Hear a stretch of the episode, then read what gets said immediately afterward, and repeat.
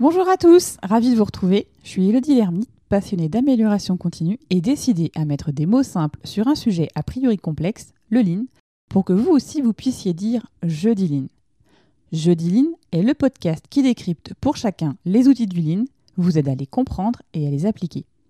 Mon objectif? Vous donner les clés et les astuces pour booster concrètement la performance de vos activités, quelles qu'elles soient. Aujourd'hui, nous allons explorer le Pokayoke.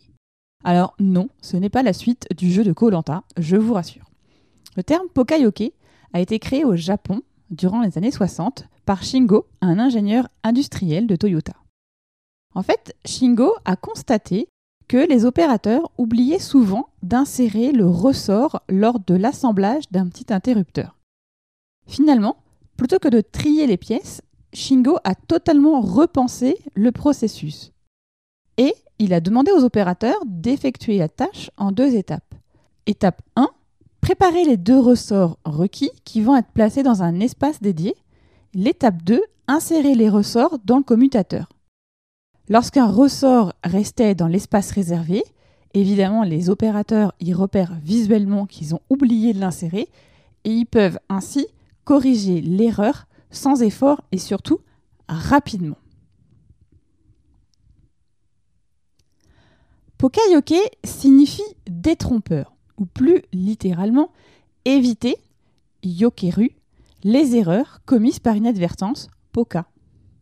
Le pokayoke garantit que les bonnes conditions existent avant l'exécution d'une étape du processus et prévient donc l'apparition des défauts. Quand ce n'est pas possible, le Pokayoke a une fonction de détection, éliminant ainsi les défauts au plus tôt dans le processus. Pourquoi le Pokayoke est-il si important? L'intérêt en fait d'utiliser un Pokayoke, c'est qu'il aide les individus et les processus à bien fonctionner et surtout à bien fonctionner du premier coup, ce qui rend les erreurs presque impossibles.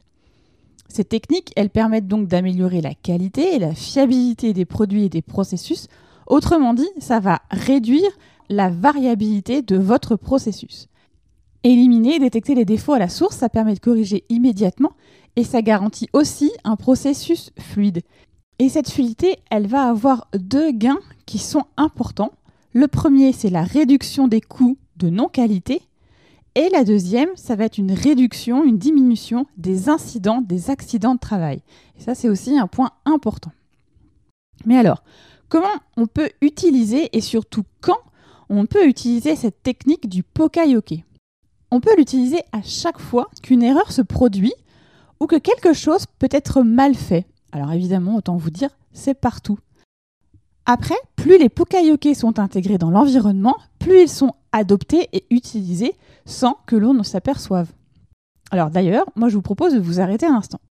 Imaginons, vous êtes en voiture et sur votre chemin, vous allez vous arrêter pour faire le plein d'essence. La station-service, c'est un lieu qui est truffé de pokayoke. Déjà, essayez de faire le plein d'essence avec le moteur en fonctionnement. Vous n'y arriverez pas. Pourquoi? Parce qu'en fait, le moteur doit être éteint, sinon la trappe ne s'ouvrira pas. Vous avez une voiture essence, et là, vous ne conduisez pas votre propre voiture, c'est la voiture d'un ami ou la voiture de votre entreprise, et finalement, vous décrochez par habitude le pistolet essence, alors que c'est une diesel.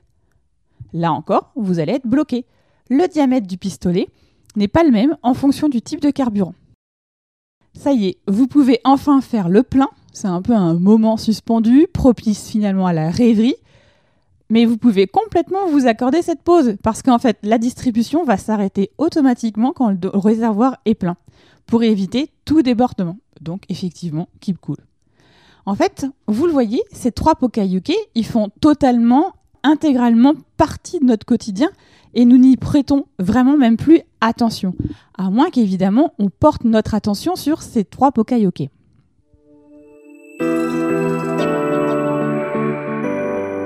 Maintenant que nous avons intégré ce qu'est un Pokayoke et son utilité, voyons les trois types de Pokayoke que nous pouvons rencontrer.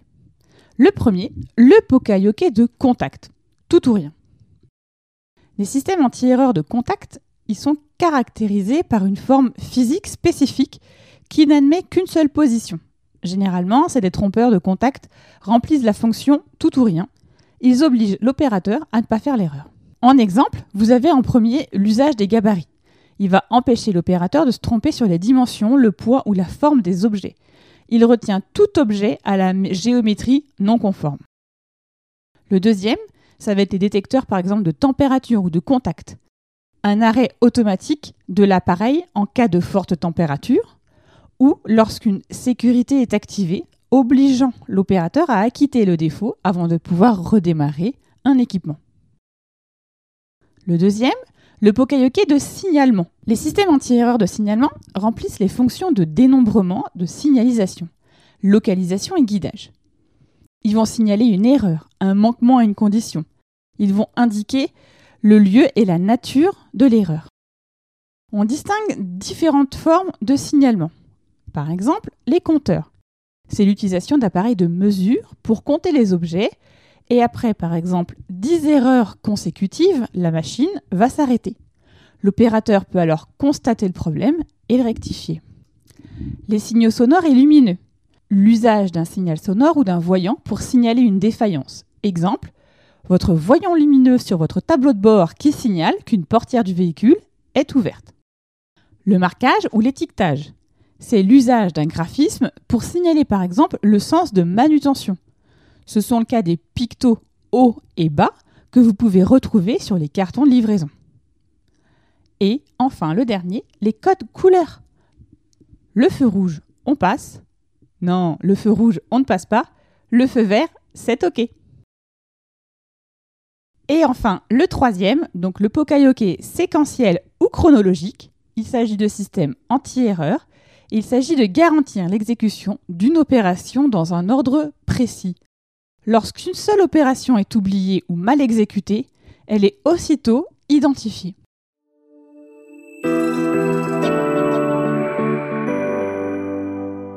Mais alors, comment, comment on peut intégrer un Pokayoke Il peut être mis en œuvre à n'importe quelle étape d'un processus et il peut tout aussi être pensé dès la phase de la conception. C'est facile à mettre en place du fait de sa nature universelle et rationnelle. Voyons comment à l'aide de ce processus, étape par étape, vous allez pouvoir le mettre en place. La première étape, évidemment, c'est d'identifier l'opération ou le processus qui peut faire l'objet de la mise en place d'un Pokayoke. Étape 2, analyser avec les 5 pourquoi les manières dont le processus peut échouer. Étape 3, vous allez choisir la bonne approche de Pokayoke parmi les trois types que nous avons vus tout à l'heure à savoir le pokayoke de contact tout ou rien, le pokayoke de signalement, le pokayoke séquentiel ou chronologique. Pour cela, vous allez déterminer si une utilisation de la forme, un nombre d'erreurs ou un enchaînement est la méthode la plus adaptée au problème que vous rencontrez. Quatrième étape, vous allez tester la méthode et voir si elle fonctionne. Enfin, dernière et ultime étape, et la plus importante, vous allez former les opérationnels, examiner, discuter avec eux des résultats obtenus et mesurer la réussite. Mesurer la réussite, c'est vraiment un point essentiel sur lequel j'insiste. La mesure, ça permet de confirmer la méthode et elle doit être suivie dans le temps. Donc évidemment régulièrement lors de la mise en place du Bukayoke, puis vous allez espacer petit à petit. C'est vraiment important de discuter de la mesure avec les équipes parce que c'est eux qui vont utiliser le Pokayoke au quotidien et il faut vraiment que ça, ça, joue vraiment son rôle de détrompeur. Si les résultats que vous obtenez ne sont pas significativement différents sans détrompeur, là il faut revoir effectivement le, le choix du Pokayoke. Ça y est, vous êtes peut-être prêt à tester? En tout cas, rappelez-vous que le Lean, c'est pas une to-do list d'actions à réaliser, mais c'est bien un voyage, une philosophie. Donc vraiment, laissez-vous le temps aussi d'identifier dans votre processus les opportunités d'amélioration, là où vous pouvez aussi identifier la mise en place d'un Pokayoke. Et si vous avez déjà mis en place des Pokayoke, ça peut aussi être le thème d'un Gemba Walk. Souvenez-vous, on a parlé de ce sujet dans l'épisode 8. Ça peut être un thème de Gemba Walk. Et voilà, terminé pour aujourd'hui. Vous remerciez encore une fois pour l'accueil que vous faites à ce podcast. Vos encouragements et vos retours me sont sincèrement précieux. J'espère en tout cas qu'il aiguise votre curiosité et l'envie d'en apprendre plus. Pour m'aider à diffuser Jolie n'hésitez pas à me laisser un commentaire sur l'application iTunes ou 5 étoiles. Et si vous êtes sur une autre plateforme d'écoute, vous pouvez m'aider à donner plus de visibilité à ce podcast en le partageant autour de vous. Et qui sait, ça permettra peut-être à vos amis ou à vos collègues d'en savoir plus sur l'amélioration continue. Si vous souhaitez me contacter, me faire un feedback, vous pouvez le faire via LinkedIn, Facebook ou Insta, Jeudi Échanger avec vous est toujours une source d'apprentissage. Me reste à vous donner rendez-vous jeudi prochain et d'ici là, osez dire Jeudi